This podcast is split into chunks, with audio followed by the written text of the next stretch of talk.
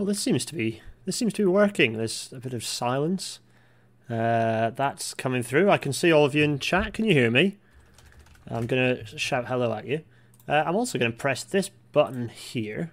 God crikey, I've not done not done a, a lonesome rail natter in what feels like an eternity. Hmm. Just a nice sip of tea there. How are you all doing? You all well? Uh, marvellous. Uh, lots of people are worrying that this is going to be a depressing episode. No, we're going to push through that, I'm sure. Well, maybe it'll be a bit depressing. The latency looks pretty good on this, actually. I've gone back to the default primary YouTube ingest server, which seems to be working quite nicely. Hello, everyone. Hello. It's 7 o'clock, which can only mean that it's time for Railnatter. Um, hi. let's go. Wait a minute. Let's go big face. Oh, oh, crikey. Ooh. Let me just do that. Oh, and this. Oh, that's better. Ah, there we go. That's nice. Ish. My jerry rigged IKEA lights are, are there. Um, professional as ever. Um, how, how are you all? You all well? Tell me. Uh, yes, uh, this is it. I am I'm on time. I'm scheduled. The stream worked. I've not broken the technology. I've not broken the link. Uh, we're going to go back to so the next couple of episodes. Obviously, spoilers for the end when I tell you what's happening next week. We're going to be back to going back to Railnatter basics, which is a much more uh, uh, people are already placing bets on how long the episode is, is going to be. No, it's going to be an hour. Um, it's going to be a much more interactive episode. I'm going to pay lots of attention to the chat. Um, always love the chat. Chat. The chat is what makes Rail Natter a thing. Um, and it's it's always nice to see it happening. My my head is very red. Uh, my face is is blotchy and dismal, but that's because I haven't had any vitamin D for a very long time. Um, I'm going to have a nice sip from uh, my tea. Ah. So, right. Let's get cracking, shall we? Um, remember to at me in the chat uh, if you want me to spot what you're telling me. But um, without further ado, let's um, let's press on. So, we must start with the news. What is the news? Well, um, uh, oh, uh, no, no, that's fine. No, Harris, no, that's not the news. Um, Amtrak Joe has survived. He didn't. Uh, he didn't pass out from a coronary from the excitement. He is, in fact, now the president of the U.S. Um, hooray! Amtrak Joe is here. So there he is, getting out of a train which has, uh, as you can see, has very good level boarding. Not anyway. Uh, Amtrak. Uh, if you want to find out more about uh, American railroads, then I can only recommend uh, to go and listen to the U.S. Railroads Are Good Actually episode from uh, from over the Christmas period. In any case, um, that's so that's good. That's a positive thing. Hooray! We can be happy about that. So, small piece of happy news to start the day. I'm on the west coast of Scotland, travelling from the Isle of Bute to Wemyss Bay Station. You're getting a clip, everyone. A grand Edwardian building with sweeping curves made of glass, iron, and steel. What I love is that it doubles as a ferry terminal for the service to the island and has done for over 150 years. This is the second station they built here, a bigger and better structure to accommodate the booming tourist trade. And it wasn't just a new station they built, but also a new shoreline. No longer would passengers have to stagger through the wind with their luggage from the train to catch a ferry. The land was extended outwards into the sea, and an elegant covered walkway to the boats was built on a new pier. I've just got off the ferry and I've walked up this gentle, sinuous curve of a walkway up to this semicircular space. It really draws you up, it really does. It's the, the atrium where the booking office is as well, and little waiting rooms and the cafes and the bar to one side. That light, it pulls you right up. But what is so striking about the space is the shape, it's the curves. All the ironwork is curved too. And there are no corners in this building, really. And that's because this building was designed to allow people to go through it quickly and smoothly with no friction. From there, down the ferry, up to the quayside and onto the trains with no problem whatsoever. That's it. Tim is back. I thought I'd just share a clip because it was so nice. I thought we could relive it. For any of you who haven't watched it, I'd strongly recommend going and watching it um, on catch up. Um, Yes, it's exciting. Uh, watched him. What else is on the news? Uh, ah, the cargo tram stops. Yeah, the cargo tram has um, has indeed uh, ceased to be. This is in Dresden. It carried car parts for VW, I think, um, and, and essentially the, the the case for its existence. It doesn't really. You know, basically, the, the, the, logistics has changed and it doesn't really have a purpose. And the the cars, the uh, vehicles are getting a bit old as well. It might see a, a reinvention, but um, yeah, it's not. Uh, it's, it's it's stopped. There are still a couple of other logistical, you know, kind of cargo trams around, but um, yeah, it's not necessarily that they're a, overall a bad idea. It's just that generally, when you have it, certainly in, in you know, um, in sort of busier cities, uh, tram, you know, light rail systems, tram systems, um, you know, medium capacity systems are generally pushing uh, maximum usage of the of the tracks. So there's not really space to fit freight in amongst it. So um, there is a potential to use uh, if you've got kind of reliable or sort of regular, say, like municipal, like like I don't know, rubbish collection and stuff. That potentially can work, but I, I don't know, mixed bag. So maybe there's a we definitely need to have a rail natter on uh, urban logistics because it's it's actually very interesting. Uh, Nicole Badstuber was brilliant on it, but she's moved to the other side of the the planet because um, uh, Britain's fash so it's quite reasonable that she ran off, uh, escaping to, to Melbourne, possibly, I think, actually. Uh, in any case, I still want to get Nicole on because she's brilliant. Uh, so that stopped. Next. Oh, yeah, Blackstone Group have been putting their new brand to work. Uh, they bought Oatly, or rather, largely bought Oatly, um, and uh, they decided to publish a piece. Sorry for that dramatic pause. They decided to, to, to or rather not published, but but payroll a piece, a hit piece on HS2, or rather like a sort of soppy uh, look at us very uh, comfortably well off middle class protesters with our hilariously stereotypical attributes. Um, it was rubbish, absolute dog's, dog's mess of an article. And paid by Oatly, uh, went into Guardian Labs it was awful, and uh, and I have to say, it, I'd, I'd sort of half given up on Oatly when they got bought up by Blackstone. Oatly's chocolate milk is one of the finest things human uh, humanity has created, but um, no more. I shall have to give that up as a brand. Pretty disappointed at um, uh, Oatly. Uh, so yeah, stuff that. If they're wanting to, as a company that advocates and purports to advocate for sustainability, the idea of them opposing railways is pretty doolally to me. So uh, nice work. If you want to understand why that, I mean, it probably isn't some dark Blackstone Group uh, imperative. It's probably just that their PR people are, are uh, gullible idiots. But uh, do do give Blackstone Group a bit of a Google if you want to see what sort of road logistics companies they have a uh, major stake in in the UK. In any case, uh, what's next? Cities couldn't cope with growth. Oh God, yeah, okay. Who has heard of the the the is it what is it the line? Is it the line? This thing, I've put the volume down on this so you can kind of hear me over the top. Hopefully, I don't know what the sound balance is like, but um, this is like this is rubbish. It's I, am going to turn it down a little bit actually. Um, really is absolute rubbish. Oh yeah, pause when I touch it. Absolute rubbish. I uh, I just I don't know. What they've done here is invent ribbon towns, but but like worse and potentially even more environmentally nonsensical. It's just do they know how? I don't think they know how utilities work. Like putting everything onto one single core is a fantastic way to just utterly knacker it in terms of congestion. I'm not just talking about transport logistics, but also, um, you know, like things like plumbing and I don't know, broadband. You know, your fiber optic. How's fiber optic going to work in one long line? How are you going to have the bandwidth on a single? Ah, it's just it's doolally. It's absolutely doolally. Um, Protecting the Earth's most yeah, wait a minute, we're going up. Let's what, let's put this back up. To, where, where did I put it? It was at full, wasn't it? Um, while creating unmatched oh, just just very st- a home to all of us. And obviously, it has a glossy video. There's a big line. line. Welcome to the line. What a load of nonsense. Uh, yeah, just just nonsense. I have to say. Um, ethically interesting.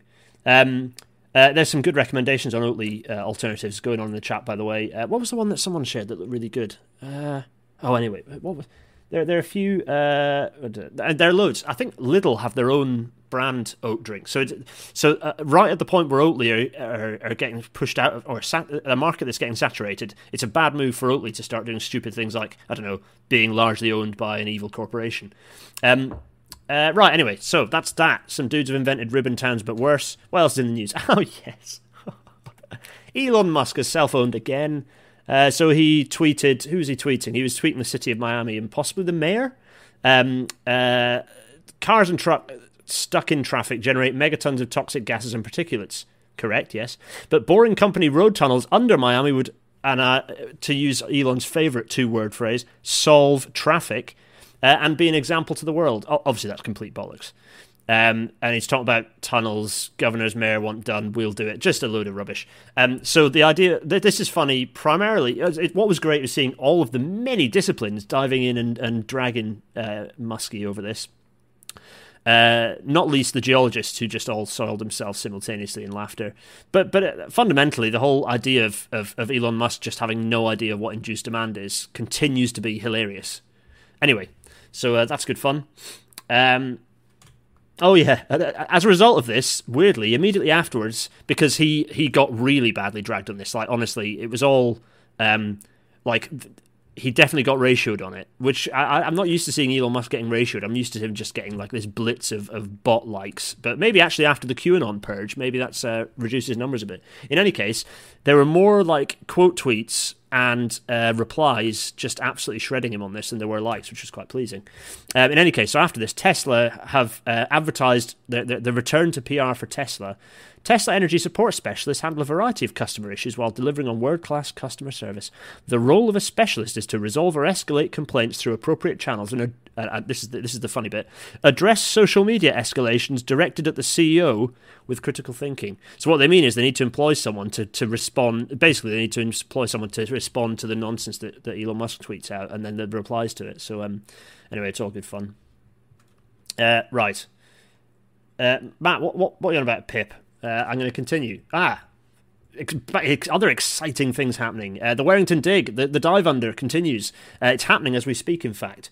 Um, so the uh, basically this is a, a, a grade separation of a pretty major junction. I've tweeted a lot about it, so you might have uh, kind of kept on top of it. So that's uh, that's that's uh, yeah worth worth going and having a look. I've got diagrams and things. If you search my name and Warrington on Twitter, it'll, it'll turn up pretty quickly. Uh, but yeah, so th- uh, you can just search Warrington dive under and you get all the information. But it's an absolutely fantastic bit of engineering. There's some really nice footage going up. David Horn did a good little thread talking about the collaboration it takes, not just with the engineers, but also the train operators, kind of running a passenger service around it. Um, obviously, it's made easier by COVID and uh, you know reducing the number of people who are disrupted, but um, it's still you know there's still an, an, operational railway kind of running around this stuff, and it's, it's it's just some fantastic engineering. It's quite an innovative bit of engineering in terms of the way they're launching this um, box tunnel as well. It's good. It's good. Uh, go and have a look. It's fantastic. Um, so. Uh, oh yes, right. This is a slightly slight downer. Um, only two bridges up from the fatal derailment last year um, on ECN five on the, the line between um, Fife and Aberdeen. Uh, there's been another. There's been a bridge failure. There's been uh, thankfully no train involved in, in this one, but um, I mean, there's an open investigation on it. But my my gut feeling, and certainly confirmed by um, uh, a lot of people who are quite clever with masonry structures, more than me being a lowly permanent way engineer, um, is that the so the, the, the, parapet and the spandrel have failed and pushed out and collapsed. Um, mostly the, the, the parapet there you can see, um, but actually oh, I should have got my sketchy thing out. Wait a minute. Uh, let me do this and then do this. There we are. I've not got my Wacom, so Ella's going to shout at me. You can see this is where the this level here is where the so this red line is the top of the top of the sleeper. So if, kind of you can see that we're on the outside of a curve, so there's a lot of extra ballast.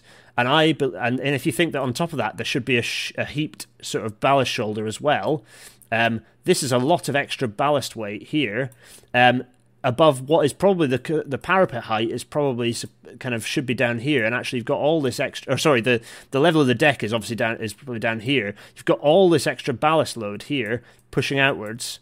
Uh, my guess is that this this is this is part of the issue. It's not you know it's a contributing factor. It might not be the, the sole reason. It might well be that there's additional you know deck you know some some issue that's resulted in um, additional separation of the spandrel and the and the kind of the the, the core of the, the, the the abutment here. But basically, it's bad news, and we'll find out about it hopefully later. But it's resulted in the railway being closed again.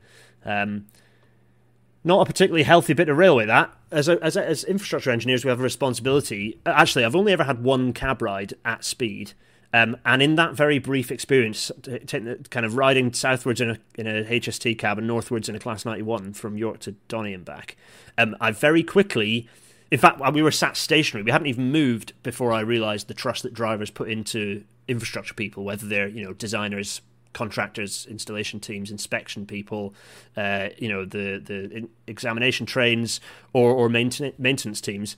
The trust that drivers put in us um, is immense. I was stood stationary in the in the cab of the HST, and there was a 158 coming straight at us, straight towards us, and then it dived off through the through a crossover and, and came to the, par- the, the passenger uh, kind of the, the platform next to us, and um, and it was.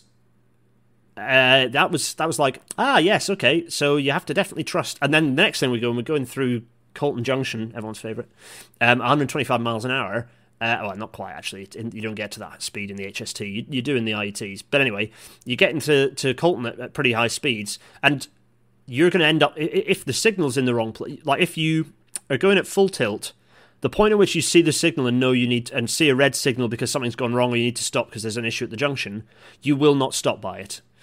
Um, and it just so so the point of all this waffle is when multiple things are going wrong on one stretch of railway line I, I think it's understandable that drivers might start losing some of that trust.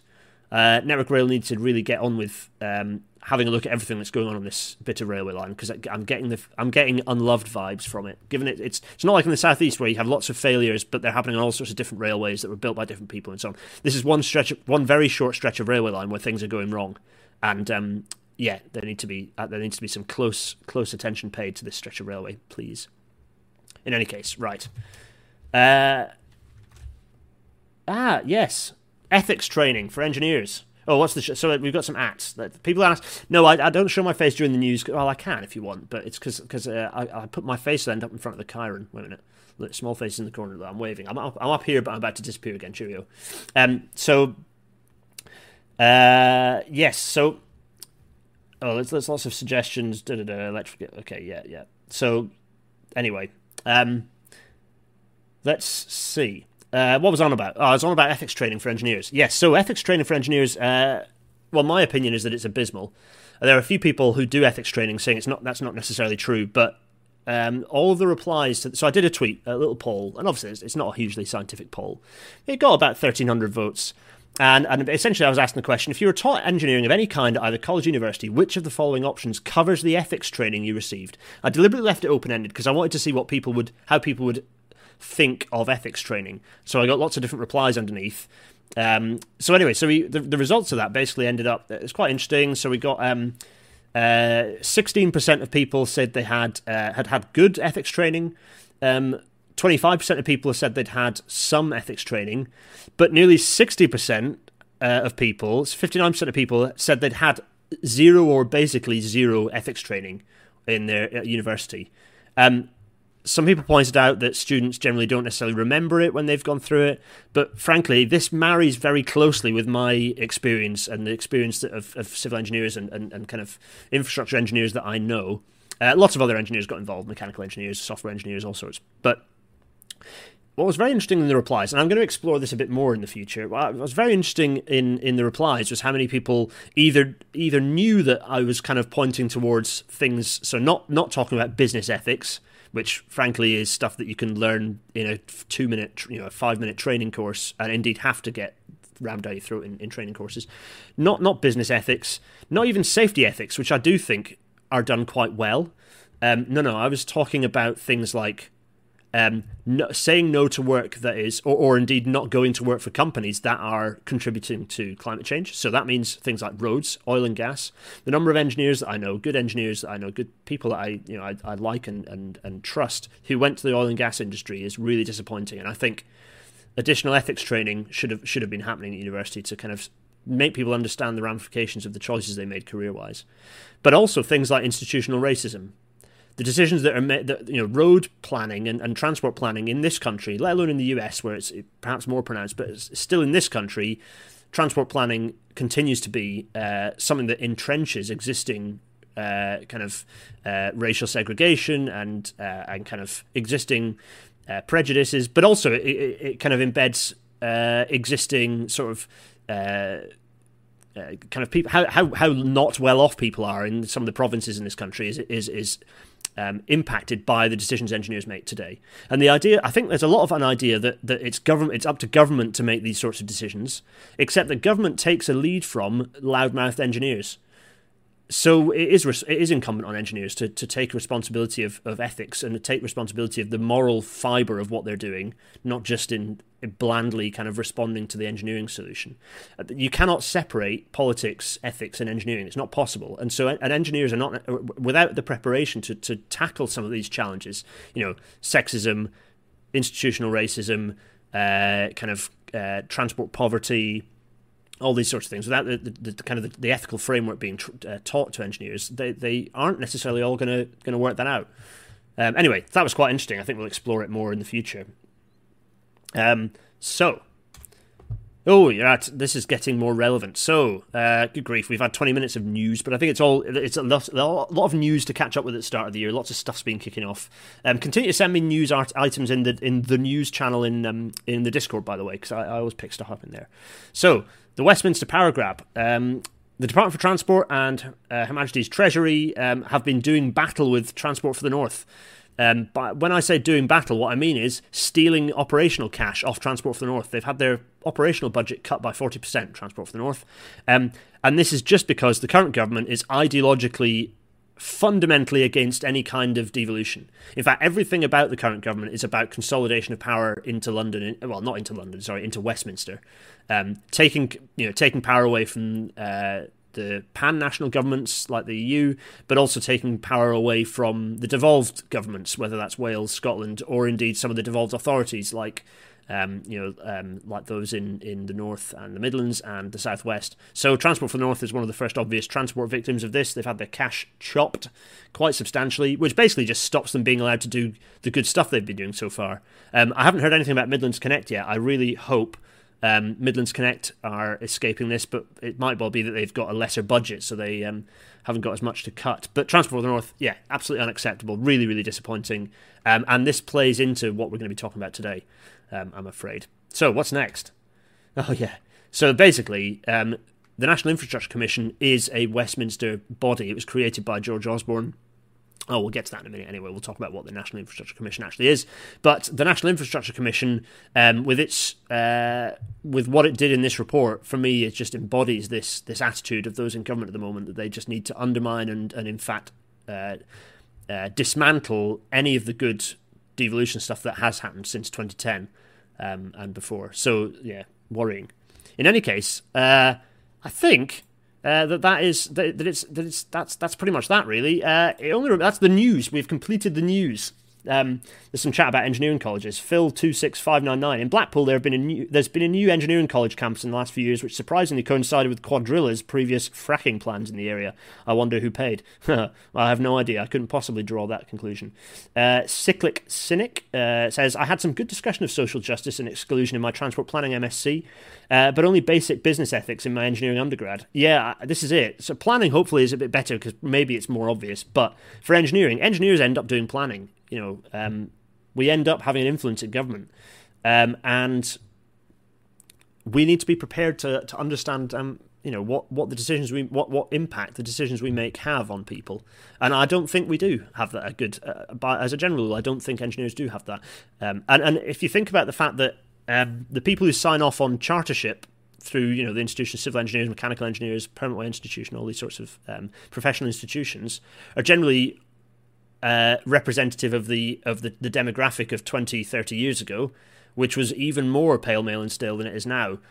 The decision, actually, the ethical leaders in our industry are, are, are younger people, people younger than me, actually, not not me, people younger than me, um, not necessarily, you know, not this is a general rule, not specifics, but as a general rule, ethically, it's the young people in, in our in society that lead us, not the old people, and yet it's the old people who are drawing the lines on the map, both literally and figuratively, when it comes to ethics. So yeah, it's an interesting topic. I think we'll explore. There are some people that um, I'd like to talk to, perhaps to defend engineering ethics, but also maybe to talk about what could be done better. Um, anyway, that's for next time. Anyway, we finished the news. It only really remains for me to kick us off. At 1924, we're doing well so far. Um, it was always going to be a bit. We were going to dwell on the news because it's interesting to see what's going on. In any case, um, uh, welcome to tonight's Rail Natter.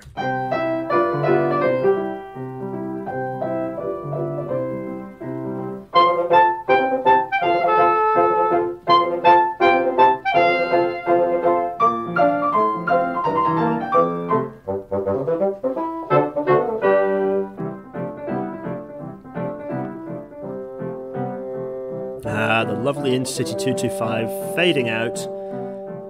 Oh, let's go back to the National Infrastructure Commission logo. Yeah, so let's talk about the National Infrastructure Commission because uh, it's relevant to understand why this was created, uh, what it's about, and perhaps a little bit um, on maybe why there are some problems with it as an organisation. So, the National Infrastructure Commission was created in um, it was in 2015, I think, wasn't it? And um, so it was created. Basically, it's a part of. Um, well, it was created in 2015, and then it was sort of made official as a thing in in um, a couple of years later in 2017, um, and it became. Oh, funny this. Wait for it. It became part of the Treasury. That's right. The National Infrastructure Commission, the National Infrastructure Commission, excuse me, is part of the Treasury. It's an executive agency of HMT. So we're off to a great start. So we have an organisation that's supposed to look at what infrastructure, uh, what the shape of infrastructure should be in the country, and it's based in London, and it's controlled entirely by Treasury. What's worse is if we have a look at the National Infrastructure Commission, uh, the, the kind of the makeup of this group. Um, so we have a, uh, kind of an interesting. It's it's maybe uh, it's not quite in terms of, in terms of um, uh, male female representation. It's not too bad but um, it's it's not great in terms of representation. But when you look at where these people are based, uh, where they've come from, where they've grown up, and where they're based, it's horrendously London centric. I don't think a single, well, not a single person in the National Infrastructure Commission. So that's the that's the group of people, the eight people there you can see. So John Armitt, Andy Green, Bridget Rosewell, uh, David Fisk, Julia Prescott, Neale Coleman, uh, Sadie Morgan, uh, Professor Sadie Morgan, and um, and Tim Tim Besley.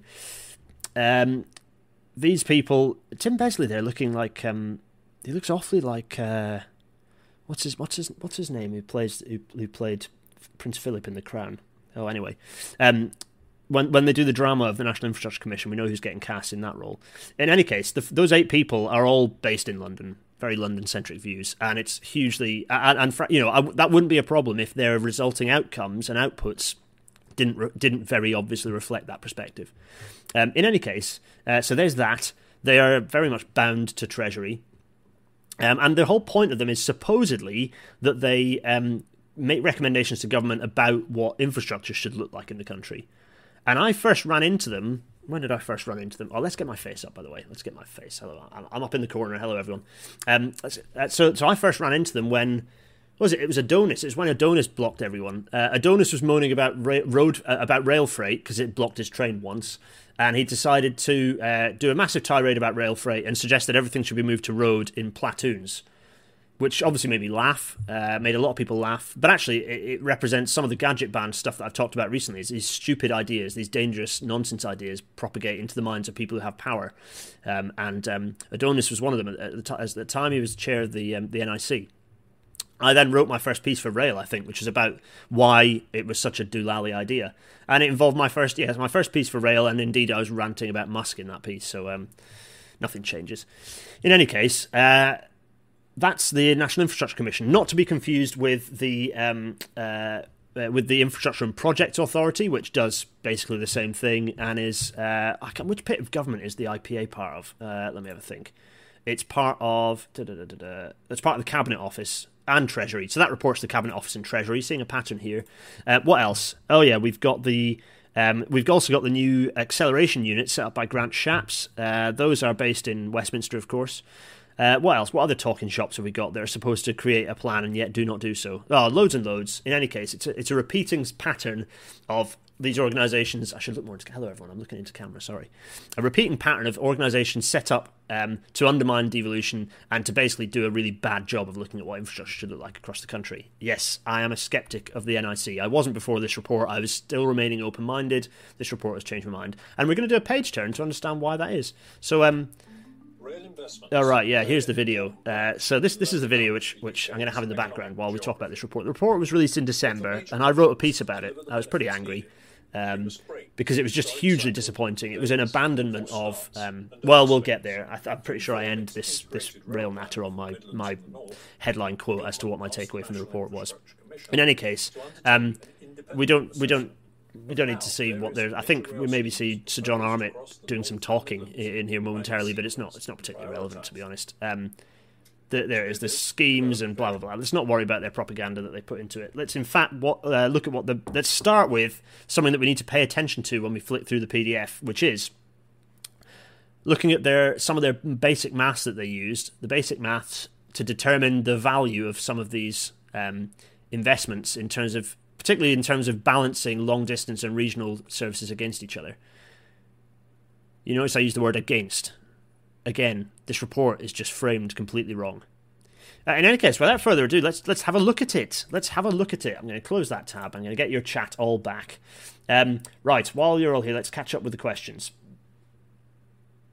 Um, uh, let's see. Uh, big face. Oh yeah, my face is here. Hello everyone. I'm I'm here. Um, yes. Uh, so there we go. Can people people are yep, they are lovely. Uh, that's a good point. the The report is is saying uh, National Infrastructure Commission looking at the, but it's actually just looking at Great Britain. It's not looking at uh, Northern Ireland. Uh, Northern Ireland's. uh, I always try and make sure I'm accurate with my use of UK and GB. Um, generally, this is looking at GB only. So, what, what's everyone drinking, by the way? I've got a cup of tea here in a very fetching little um, Scrabble mug, not bought by me. I think this is a present, uh, but uh, I think I'd be really, I'd be really like not not mentally healthy uh, if I bought myself a G mug. Anyway, so uh, Crabbed Sun Ten is saying that the uh, the oldness and whiteness reminds um, reminds them of the the infrastructure lobby group who largely advocate for more freeways in Melbourne, Australia. Who they live in richer suburbs and want to get to the airport faster? Yeah, pretty much. So, right, without further ado, let's have a look at this report. So, I'm not going to go through it with the, in the level of detail I did for the TDNS, the Traction Decarbonisation Network Strategy last year, because that took hours for starters. I'm going to kind of give an idea of the sort of flick through I do when I when uh, kind of how I pick up these reports and what I what I kind of go and have a look at. So the first thing I always do is flick right to the back, uh, right to the end, and look at what the appendices have to say. And I, I, under, I, immediately get an understanding of right, what's the what level of analysis have they included in this report, and is it and, and can I get what I need from the appendices, or am I going to need to? So that's the first thing I do is go to the appendices, and I'm like, okay, they've got maps, and then immediately from the appendices, I'm going, what's this plus twenty five and plus fifty percent? So I was like, right, okay, so maybe I'll go and have. Uh, let's go at the start again then. So having looked at this, I look okay, right? Commission. There's a bit of a description about the commission. So page three, they've got there's a, there's a nice front cover, lovely. The contents page, the the, the introduction as to what the commission are. Uh, let's see, any any mentioning of. Uh, uh, let's just get my clicker back on my mouse. Any mention of Treasury? Uh, don't, don't, not an obvious one. Um, there's a bit of detail about the the commissioners, uh, who they are, the members. We are. Um, all this all this good stuff. LSE, uh, London. We are at London, Imperial College London. Uh, what else? Uh, yeah, there we are. Uh, yep. Uh, good grief. London. There we are. Lots of London. Very much London. London, London, London. So, not uh, not hugely inspirational. Uh, Chief Economic Advisor to the Greater London Authority there, good grief. In any case, that's the Commission. Then there's a nice foreword. These are things that are irrelevant. You can skip over them. Then there's a nice infographics page. Page 7 has a nice load of infographics. And it's all fairly sensible stuff, you know. It's going, okay, yeah, so th- this is the body of research. The bottom corner here, you can see the, the amount of work that went into the report, wasted time. Um, then you can look at, you immediately see some costs talking about the cost equivalent estimate equivalents for um, for HS2. So the original uh, cost estimate uh, equivalent to 44.5 billion. Now it's up to 88 billion. Uh, yes, that's true. Um, one in three major projects exceeding their cost limits. All this stuff and stuff about rail use growing. Yeah, yeah, that's fine. Good. Uh, there's a load of stuff about um, productivity and the the fact that and there's this discussion about this bizarre immediately they're start they're stumbling and that they've on this infographic they're already pitching regional links and long distance links against each other. It's just it's immediately it's like this is not how a rail network works. The whole thing is interlinked. You want you do work on one it benefits the other. Um just deeply frustrating. And so as, so then it says a successful integrated rail plan should start with a realistic plan of core investments. Hmm. Add further options subject to success. Nope. Be agreed with local stake. Okay, local stakeholders, right? Contribute to net zero and environmental net gain. Why is that the second last thing? And it, and, and it should also accelerate schemes and deliver benefits in the shorter term. Okay. Forgive me if you don't agree, but in my eyes, an integrated rail plan should look at what the ideal final look of a rail network should be and then understand how quickly and realistically that can be delivered. You do not, when, you're designing a bridge, you don't go, right, how much cash do we have? right, okay, how far over the river will that get us? No, no, you go, right, how are we going to get across the river? What's a realistic way to get across the river?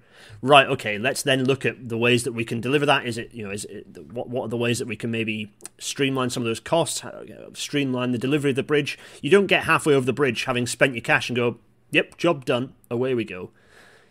An integrated rail plan is about understanding what that bridge looks like um, and how quickly it can be delivered.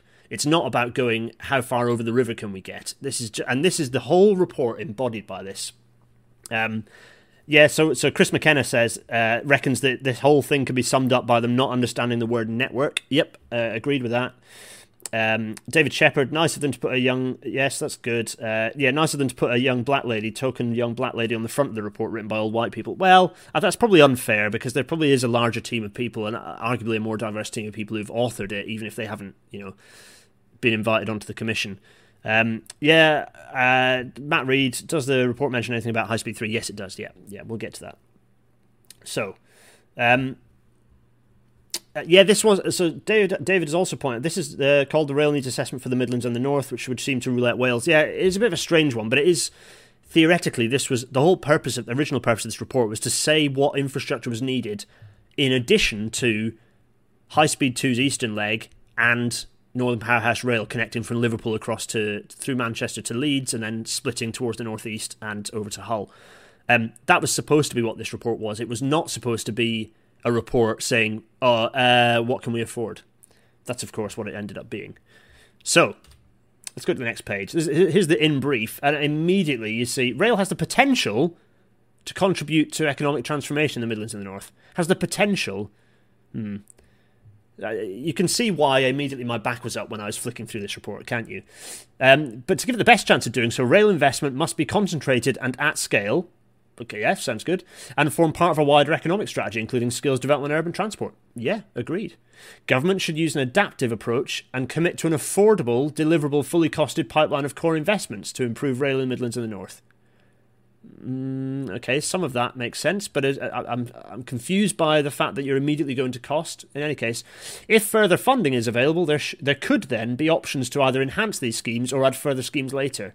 Well, again, 50-50 on that. I'm not saying that you can't, you, you don't want to think about realistic delivery. You you cannot. Frankly, the cap on delivery is not. It's not money. It's not. It's not the, the ability of government to pay for this stuff. It's the ability of people to deliver them. Um, you could write a blank check tomorrow, and we would not deliver infrastructure much more quickly than we are now, uh, with the exception perhaps of electrification, where we have a huge latent workforce sat doing nothing, waiting for the go to be announced. But that's another story then everything falls to bits because once you get past that bold, that emboldened first paragraph, um, uh, it's basically you start getting lines to support government's decision. Commission's developed a menu of options based around three different budget options. So, so rather than going, this is what's needed, and here are different options to, for the speed of delivery. Actually, which is what the TDNS did. It, it said, this is what you need to do. Here's how quickly it can be delivered. No, no, no. Which, which frankly is the right way to do it. No, no. What this report has done is gone well, we're assuming that you're um you're gonna that everything's gonna stay the same, and here are some minor adjustments to the budget, and therefore what can be additionally delivered. So they've looked at a twenty five. Uh, they've looked at no change, a twenty five percent increase, and a fifty percent increase in capital budget for uh, transport. Well, for rail. Um, which is just utterly upside down. You don't. This is not how you come up with a plan. You do not come up with a plan by going right. What can we afford based on our limited view of what what what what the what the needs are. So so this is a bad start, right? Right. So that was the in brief. Weirdly, the executive summary has an executive summary. So that was the in brief, and then the executive summary is one, two, three, four, five, six, seven, eight, nine, ten. 11 how many pages was that? That's not an executive summary people. Don't write long executive summaries. Make them two pages long at max please. Unless your report is 500 pages. This is not a large document. For uh, how many pages is this? It's 20 30 40 50 60 70 80 90 it's 100 pages around about. Do not write an 11 page executive summary for a 100 page report. Come on um, anyway, so I'm, I'm not happy. We're going to skip the, the executive summary. We're going to go into the report because the executive summary is just good grief. It's long and unhelpful. So, section one is about background. Oh, people ask the TDNS is the Traction Decarbonisation Network Strategy. I'm probably going to refer to it a lot.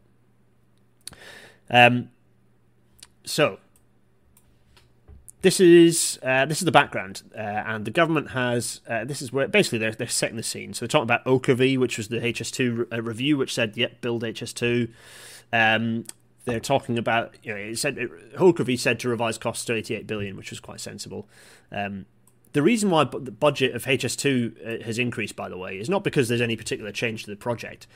It's because um, we have a chronic, and this is not just for the UK actually, but we have a chronic because of the fact that the Treasury rules everything, abolish the Treasury, um, because the Treasury rules everything, we've got into this chronic need as a, an industry to undervalue things, to underprice things, so that they manage to get through the stupid system of, of, of, of business case approval. That's why these budgets go crazy, is because we're, we're stripping things out at the early stage to get it through a, a series of stage gates that then get added in when the real when so people engineers look at it and go it's probably worth with their experience they go it's probably worth adding in this contingency because the ground conditions might be a problem or because X because Y.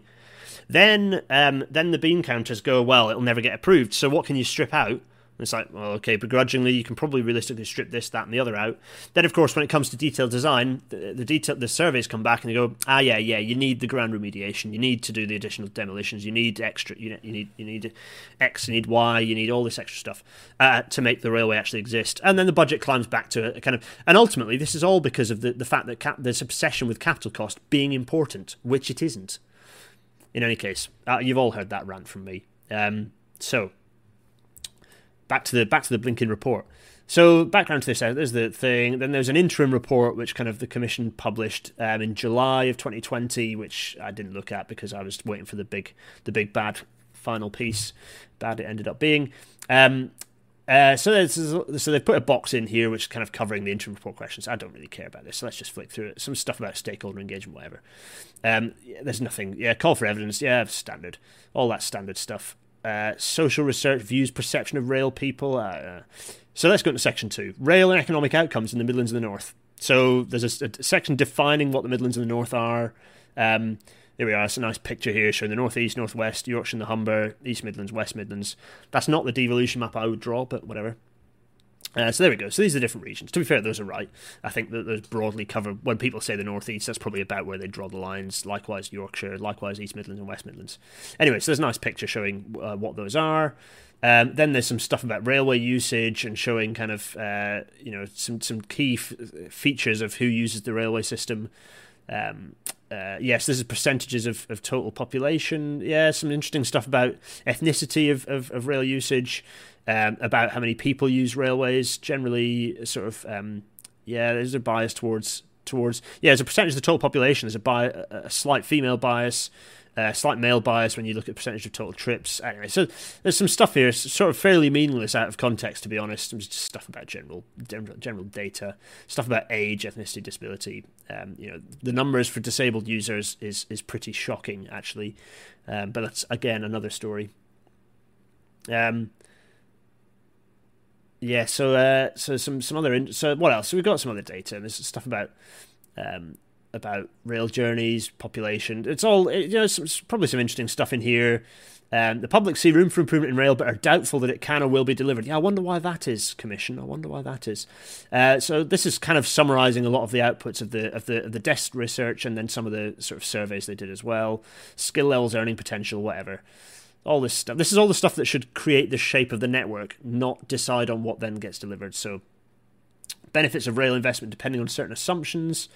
Um, so okay, so these are the key assumptions they make. The first, the economy will remain focused on cities. Uh, well, that's kind of an inevitability. You know, the, economy is always going to focus where larger numbers of people are. So that's a fair assumption. Almost doesn't need writing down, but whatever. Other technologies will not replace rail. Yes, um, technologies usually go out of use because they're replaced by something better. Government would need to consider that rail will not be replaced either because digital connectivity replaces face-to-face communications or because alternative te- transport technologies offer a cheaper, more convenient way to move into and between dense city centres. It's a good assumption to make. See also everything else I ever say.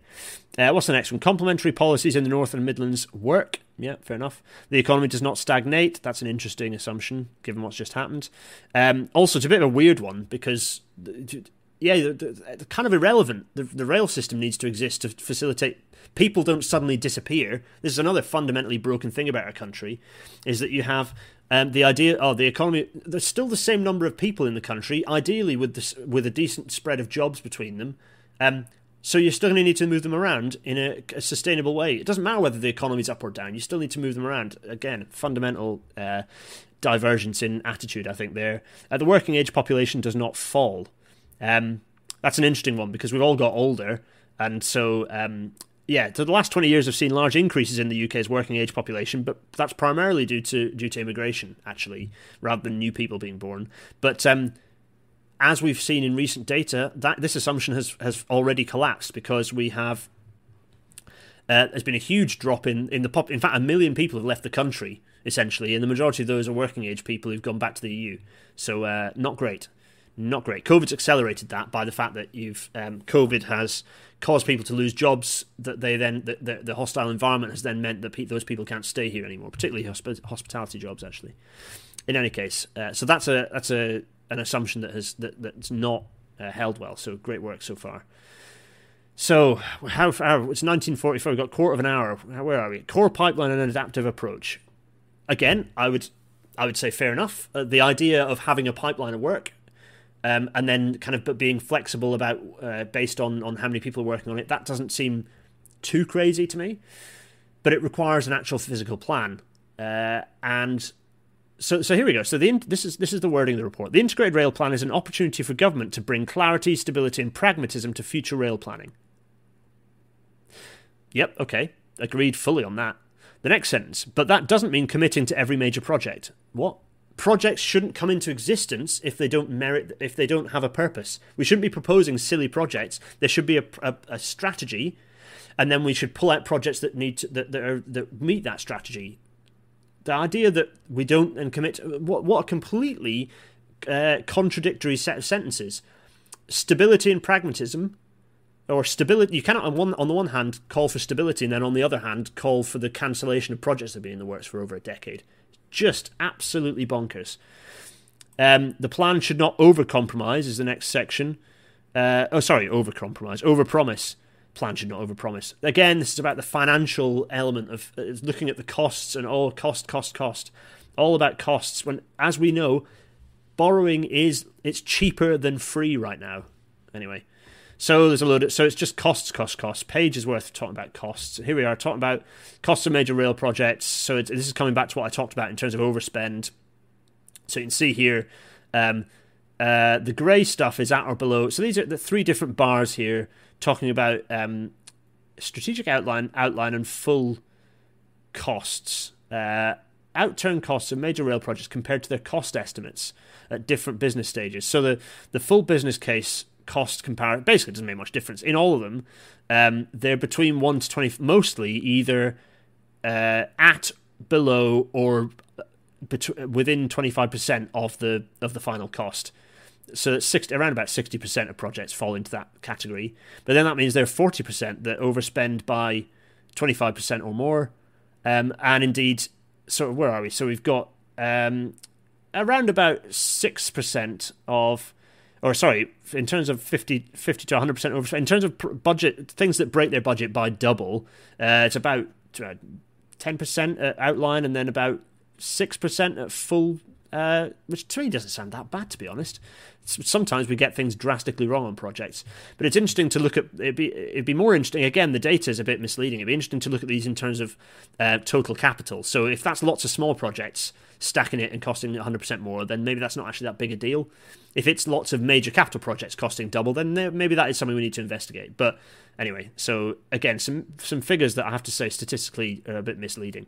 Um, so this, this is the point: is they're talking about overruns. Whatever. Plan should maximise benefits that rail can deliver. Well, obviously, you're not going to set out a rail plan that minimises the benefits that rail can deliver. It's kind of a moot point. Um, uh, there we go. So, um, plans from part of wider economic strategy. Yes, yes, yes. Uh, an adaptive approach. Well, uh, even with a well costed plan that concentrates investment and forms part of a wider economic strategy of complementary policies, there will still be inevitable uncertainty. Yeah. Costs may still increase due to unforeseen factors. Yeah. Other projects may overrun and delay construction. Yeah. Um, location or size. So basically, this section is something that I agree with. Absolutely, if you have a plan, you can then kind of flex a bit, so long as you're aiming to the. Actually, having a proper rigid idea of what the network should look like allows you to be more adaptive because ultimately you can t- say to the supply chain, okay, we're going to deliver a little bit less just now, but we'll deliver a bit more later. And you can engage the supply chain to make sure that they're responding responding to that. Um, it's impossible to be adaptive if you don't have a, a, an overall vision, which obviously this does not set out at all. I haven't even talked about the fact that why are they providing options when this was supposed to say what the right solution was? Ah, oh, man, just utterly dismal. Completely dismal. Uh, right, we're in section four, developing the packages of rail investments. Let's let's continue. So this is again they're talking about these packages of baseline twenty five and fifty percent higher than baseline. Uh, da, da, da, da. Uh, so what is it? Rail routes, where there were choices on rail schemes. This it's kind of it's not hugely interesting. It's sort of standard stuff. They're talking about strategic rail routes: Birmingham, Manchester, Leeds, Manchester, East Midlands to West Midlands, East Midlands, Yorkshire, Liverpool, Manchester, Sheffield, Leeds, Sheffield, Manchester, and Leeds, Newcastle. It's, yeah, sensible. Uh, costs and evidence, budgets. It's not hugely. So what's this? So this gives an idea of what the base, what the budget, what the budgets are between now and 45, uh, 2045, 2045, 2045. Um, this is this is funny because of how um, of what the you know this is just if if we deliver if we don't step up the budget for sustainable transport in any way by by 2045 we are screwed so the idea that a report can be penned that suggests staying within a baseline budget of 86 billion so to give you an idea of how much that is a year that is um, that's three and a half. That's less. That's just over three billion pounds a year until 2045. Three billion pounds a year spread across how many people in the, in the North and the Midlands? Just pennies. It's embarrassingly tiny. It's just. It's it's just yeah. So then and then they're only talking about upping that to 129 billion, which is uh, no, 25, which is five billion uh, a year. It's just this is not enough um, this is just simply not enough um, to to to even get close to delivering the shift of people away from road that we need to, get on top of our, our, our, greenhouse gas emissions. Anyway, so this is there, there we are. So there, packages of real investments. So this is immediately they've looked at these packages and they've how on earth they've decided that this is their that this is the framing of the report. They've, they've these five different packages that they've they've talked about. Um, they've talked about just a focusing on upgrades package so they're, they're, they're, setting packages against each other. Why are they doing this? Why are they not deciding what the overall thing should look like and then pulling back from that? The starting point for this report should have been what is the ideal shape of the network, and then you cut it up into how quickly can it be delivered, or can we can we downgrade certain parts of it. But ultimately, there should have been the the point of this report should have been what does the network look like in an ideal state, and then how can we achieve that? So they've talked about, and then again, they're splitting either upgrades, prioritizing, prioritizing regional links, or prioritizing long distance links, as if these things are in competition with each other. Just absolutely doolally. So obviously, the, the long distance links are high speed two phase two B, which is up to Manchester and Leeds, um, and the Transpennine uh, and sorry, the um, the connection across the high speed connections across the um, the between Manchester and Leeds. In fact, they're not even looking at Liverpool. The the the this report doesn't even consider segregation to Liverpool, so a new route to Liverpool from Manchester. It doesn't even consider it. it. Doesn't even enter into its vocabulary, which is indicative to me of what of the fact that Treasury want to downplay the chance of that ever getting talked about. So already there's a total abandonment of that of that necessity. So in the plus fifty percent budget, which is there, which is the, the NIC's top level uh, sort of proposals, they are not including a segregated line between Manchester and Liverpool. They're just talking about upgrades. Abysmal. Absolutely abysmal. Zero vision. So, so we've got a load of costs to the packages. Um, uh, they've looked at costs of packages whilst excluding projects that are already in the process of being designed, which is they're talking about stability, and again they're talking about cancelling things. Just this report is is is nuts. It is nuts. Um, wild, should I say? I need to stop using pejorative language like that, shouldn't I? It's uh, not good for people with mental health. start using wild. This report is wild. um, anyway, also the kind of talking about digital signalling and electrification as, as sort of add-ons rather than just being fundamental parts of continue to upgrade our railway network. It's just do doolally stuff. So let's keep cruising through here. So uh, what have we got? Uh, talking about ver- has taken varying approaches. To, so there's a box out here. HS2 across the packages. They've taken varying approaches to HS2. No, no, no. HS2 is happening. Assume that it's all happening, and then you develop the, the plan. But no, no. This is basically saying they're considering cancellation of the eastern leg of HS2. That's that's up to Leeds. That's that's the whole thing. So let's keep looking at this. Go to here. Right. Let's look at areas for further work. This is one of the fundamental issues. Um, in fact, let's just press escape on this because I'm just going to do a quick thing. Areas for further work. Let's do a control F and um, uh, and let's look at released capacity. There we are. So that's uh, areas for further work. So that's why I've searched this page. Proposed service specifications. There, uh, how best to use release capacity. That's um, there we are. So that's proposed service specifications, there is also significant ongoing work on how to best use release capacity. That's uh, that's one mention, and then all the rest are just in the references. So there is one mention of released capacity.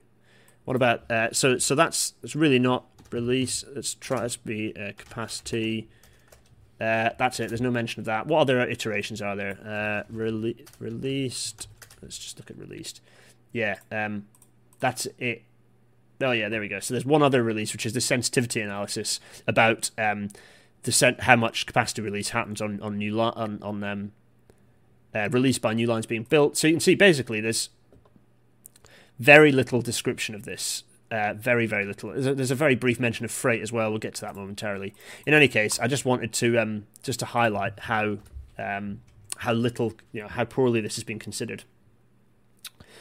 Um, Yes. So uh, yeah, everyone's uh, everyone's atting. People are saying, "Am I going to write my own report at any point?" I, I don't have to. I I'd love to, and I, my, my, my hope is that it, there will be an idea of what the rail network should look like by sometime next year. This year, my hope is that permanent rail engineering will provide some tools to start enabling the process of, of, of a of a data driven approach, not a not a people collecting in a room and deciding what it should look like, but a, an entirely data driven approach to what our rail network should look like. Um, and I'm hoping more clever people will. Anyone in the Discord might have noted some channels have appeared at the bottom of the Discord for permanent rail engineering. That's because I'm I'm starting this kind of this work. Probably this year, it's, it's unrealistic for us to come up with what the network should look like this year. I'm just going to get the data sets lined up and maybe talking to each other this year. Next year, we'll maybe look at what the network looks like. But um, yeah, we'll see. We'll see. My hope is always to do more, but frankly, I have a nine to five day job and I don't have time to, to, to, to really do anything particularly quickly, at least. In any case, um, let's uh, yeah, people are wanting to burn the report. You can't; it's in digital form only, uh, so you'd have to burn your computer, which I wouldn't recommend. It's very expensive and not very good for the environment. Anyway, so that's so so here we are. Areas for further work. Um, yeah. Also, this this I did decarbonisation of the railway. F- significant further work will be needed to finalise the right set of investments to decarbonise the railway. I, I don't think that's true. I think if they've they've created all the maps saying exactly what needs to happen where. Now, that's just a euphemism for we're not paying attention to that report at this point. Uh, don't forget the TDNS was supposed to be released in full at the end of last year, and it hasn't. It's gone away, and I, and there's a reason why Network Rail didn't advertise the TDNS, the interim TDNS, very widely. Treasury will hate it. They will hate it, and that's why um, it hasn't appeared anywhere. That's why this new version hasn't appeared. Has anyone seen it? No. No, uh, Ella, yeah, definitely. I'm gonna. I'll, I'll hit you up about coding stuff for that. We'll we'll we'll we'll chat about it on the Discord, everyone. Once once some momentum builds up behind it. Um, in any case, so let's continue hammering through. Was it 1958? oh, we've already nearly smashed the hour. There's a lot of stuff about integration, sequencing. These are all the things where they're saying further work needs to be done. Maximizing development opportunities, da, da, da, sequencing. Ugh. So uh, there's a box about performance reliability. The comparison of packages. To be honest, this is what I'm going to whiz through because it's all about value for money.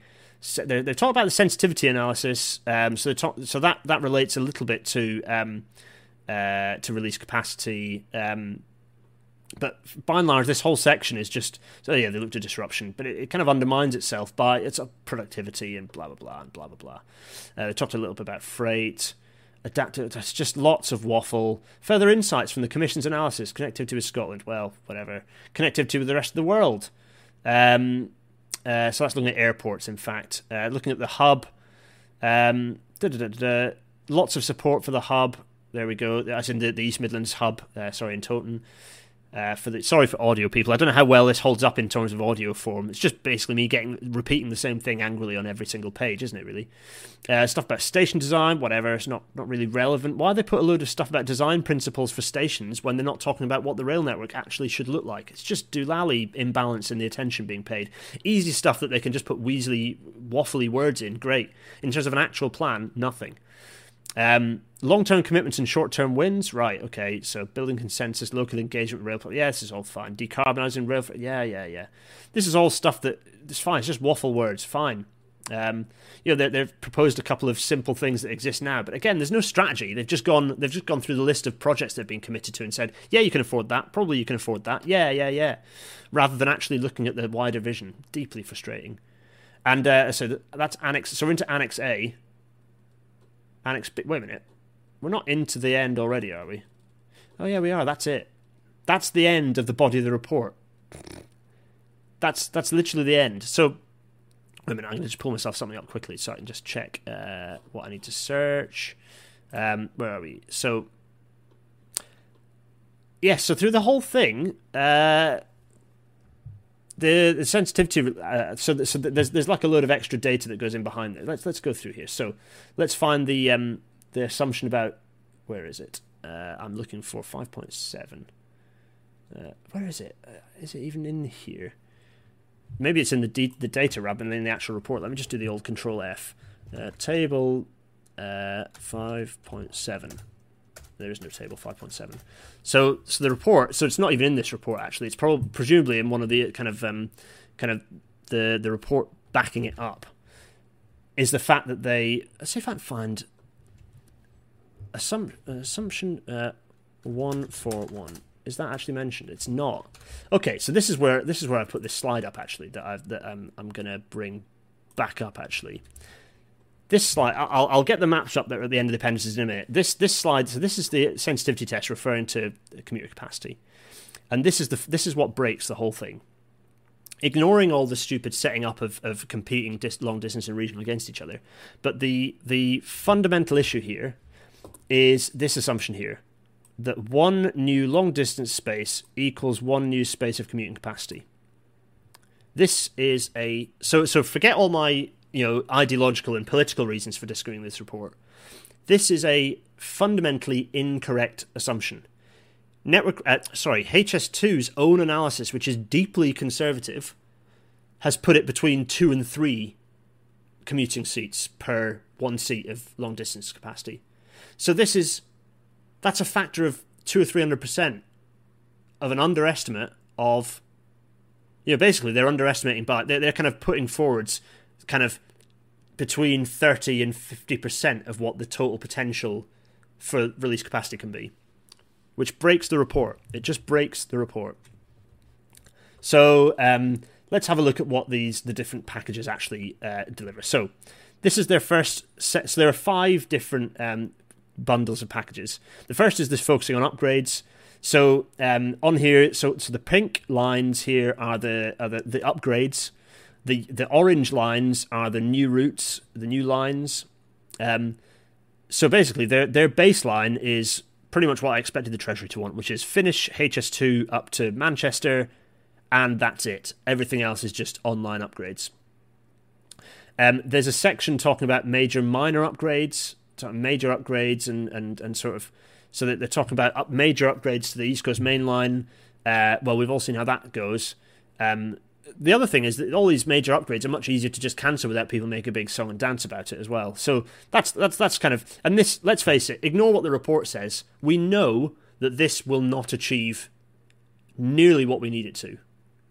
If you only build HS2 to Manchester, you don't build it uh, up to Leeds, you're essentially just building a bypass for the West Coast Main Line. You're not getting relief on the Midland Main Line or the East Coast Main Line. You're not getting relief for the, the cross country route. That means that you're not relieving it basically means that you're continuing to have utterly saturated West Yorkshire uh, kind of conurbations. Uh, South Yorkshire continues to be utterly saturated. All of the East Midlands continues to be uh, completely saturated. Just absolutely dismal. All right, so that's rubbish. So then let's go to the next one, um, which is the packages, the two packages prioritizing what they've called regional links. Uh, again, so so they've said this this includes a, a new-ish line and then major upgrades between Liverpool and Leeds. Um, what that means actually is to Liverpool, it's just upgrades. Um, so really, they're talking about a few bypasses here and there. They're talking about some upgrades into Nottingham, but nothing grand. They're talking about a new line then, rather than going into Toton that's planned. They're talking about a new line that goes from Birmingham to East Midlands Parkway, which is widely acknowledged as being a very useless railway station. Um, that they are that's that's what they proposed, and then they just propose vague upgrades. And when they say upgrades, they just mean ele- they're saying electrification as if that's the solve all. Electrification is not the solve all. It's a necessity for us to run a modern railway. It does not solve all of our problems. Um, yeah, this is it. Eurostar Lover 009 points out, hey, let's click, uh, let's clickbait everyone about fixing the network, but scream about scrapping HS2 Phase 2B instead. Yeah, absolutely. Um, uh, Matt Reed asks if the government will act on this report. Well, let's. I tell you what. Let's let's flick through the next options. So that's the plus twenty five percent. The plus fifty percent option um, is delivering a bit more of Northern Powerhouse Rail um, over to Leeds with a bit of new line connecting up to kind of where, where is that connecting up to? It's just providing some additional uh, segregation into Leeds uh, via Bradford, but it's um, not actually again HS2. Basically, it's, again, it's dropping the eastern leg of HS2. So that's prioritizing regional links. And it isn't prioritizing regional links. What it is is, is showing the ignorance of the people who put this report together and how the railway network works. Um, that's so. Then the next one is um, the next one is the two long distance link prioritization packages. Again, this one is even more r- ridiculous. So their their plus twenty five percent scenario drops NPR entirely uh, but does deliver um, HS2 up to Leeds and York. And then again, their their their long distance plus fifty percent uh, drops the Liverpool uh, entirely drops the Liverpool the new Liverpool connection. Has a largely online with a bit of new route connection between Leeds and Manchester. Um, and, and retains HS2. So essentially, what they've done, this report has done exactly what they wanted it to do, which is pitch HS2 East against everything else, which is unbelievably divisive and cynical. Um, but this also is exclude. But this basically the, the idea of this is that then you don't do a load of other stuff as well. It's just it's just crazy. So even this this is the, the, the if you like the, the the highest budget version, and this excludes Liverpool.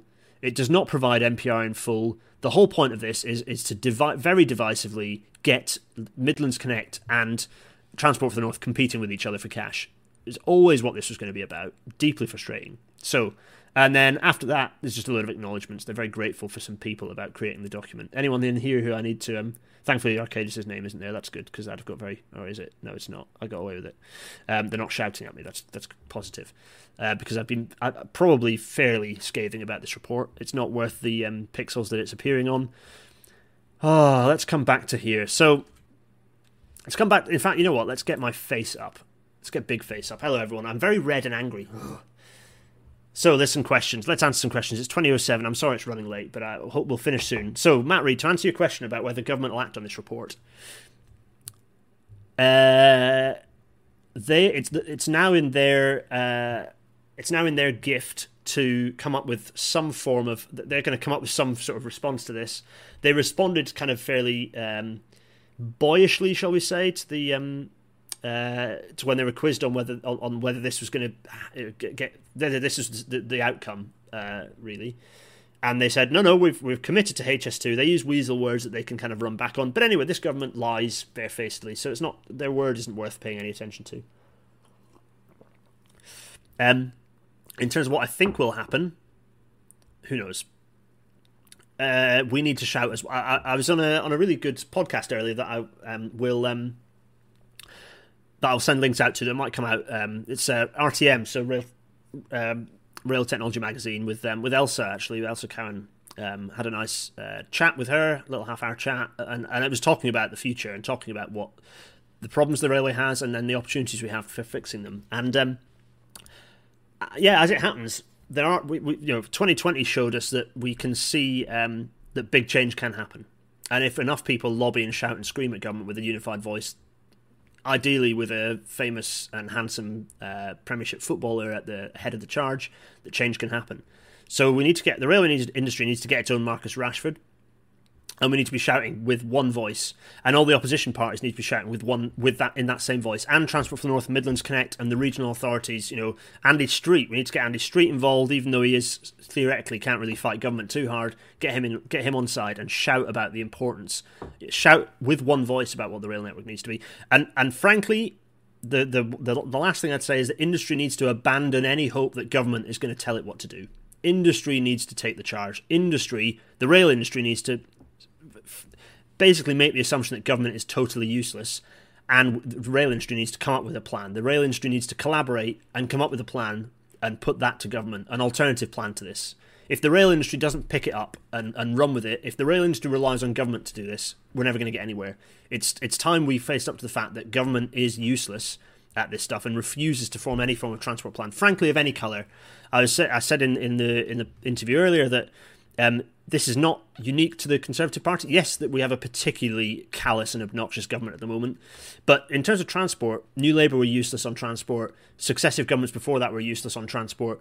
Um, this is a, a cross-party problem um, that all of them are absolutely hopeless when it comes to transport. The Green Party of England and Wales are useless on transport. I just submitted a piece saying that the Scottish Greens maybe aren't, and we should all be paying attention to their report that they published. Oh yeah, I was going to look at talk about it at this time, wasn't I?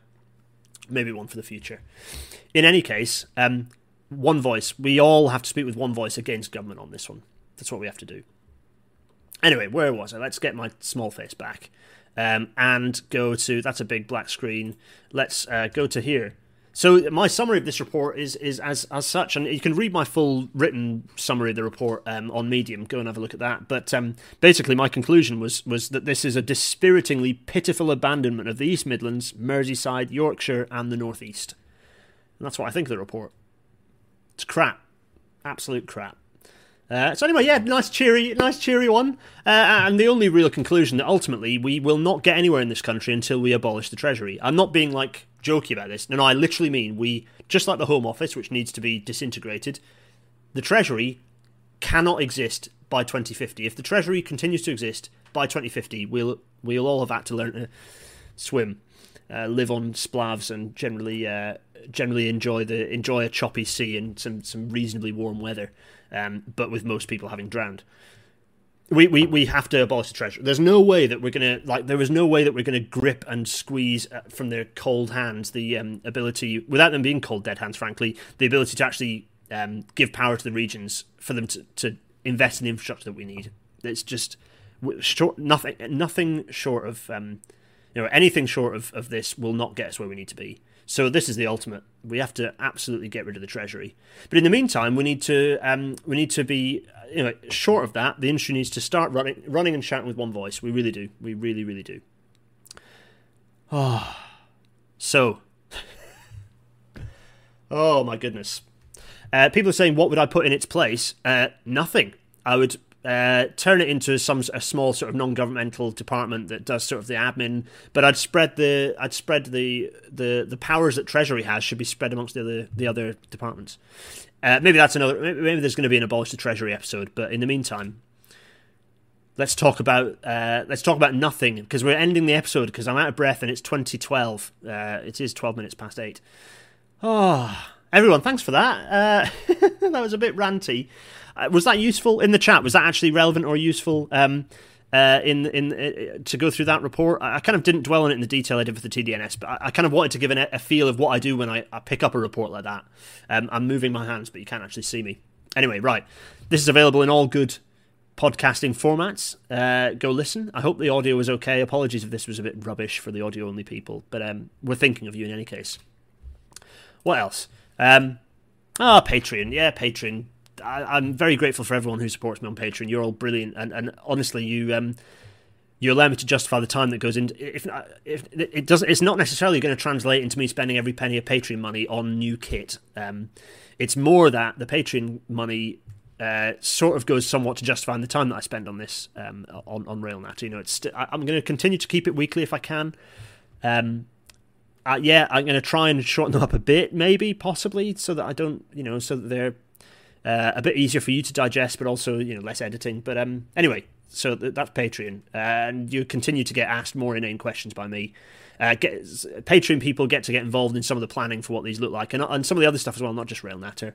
Um, the Discord, garethdennis.co.uk slash Discord. Uh, oh, all many many good things happen on there. It's uh, it's a lovely place to be actually. Lots of discussion and, and, and plans and all sorts. Um, and then PayPal. Yeah, I always say the bit about PayPal. I'm not even going to dwell on it. So Oh, Branchline Banter. So I was on, I am on today's released episode of Branchline Banter um, with uh, Ella and Johnny. Uh, Ella's certainly in the chat. Hello, Ella. Um, yeah, have a listen to that. It's a, it's a nice hourly, uh, hourly, hour long, um, uh, nice listen. It's got sound effects. It's kind of, it's quite a nice little overview. So it's, it's, it's very pleasant listening. I'd, uh, I'd recommend it heartily. But, uh, but uh, me and a bunch of other people are on it this this time round, um, talking about what, what good things happened in 2020. And you have to see what my good 2020 thing was uh, from Thin Pickings by, by having a listen. Um, oh, yes. Uh, so everyone watch Tim Tuesday 8. Uh, again, next episode, Tuesday, 8 pm. Um, we're not onto the one where this particular bridge is uh, yet. I thought it just, you know, I'm just basically teasing this bridge, it, pictures of this bridge repetitively over and over again. Uh, you know, what can I say? Uh, it's good fun. Uh, yes, what else? Uh, next week, next week. Oh, I still haven't caught my breath back yet. Um, uh, some of the Patreon money went to the Sainsbury's mince pies, quite possibly. Yeah, yeah. Um, neither of those trains are branch line trains, suggests Roaming Adocrat. Um, yes, uh, don't, that's that's don't don't don't shout at me about that. That's uh, they probably did end up on branch lines eventually. Maybe that's a little too high. Anyway, we digress. Episode forty six of Rail Natter is next week, and we're going to talk about given that that this the whole thing Rail Natter started with um, uh, you know started because of the Rona uh, it feels sensible to have a discussion about it. I'm not going to do any slides for this. Maybe maybe two or three prompt question slides. This is going to be entirely a Q&A with everyone in the chat asking me what I think about coronavirus based things relating to railways. So line up your questions everyone. Um, that should be I'll, I'll, yeah that that should be an interesting one we'll we'll put up the graph we'll talk maybe about what happened when and some of the influences on the on the trends maybe what will happen in the future bring your evidence, bring your questions, bring your your theories, uh, bring your ideas, but most of all, um, come and join and, and get part of that discussion. It should be interesting.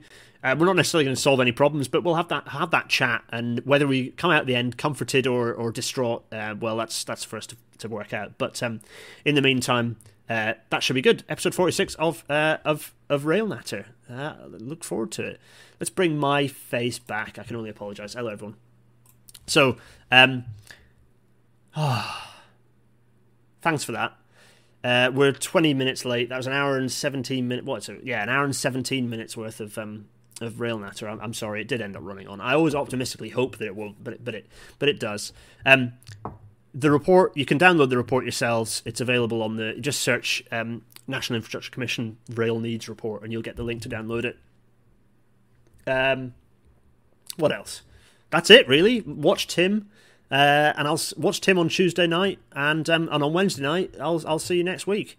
Uh, yeah, thanks everyone in the chat. You've been lovely. Uh, cheerio, everyone. Cheerio.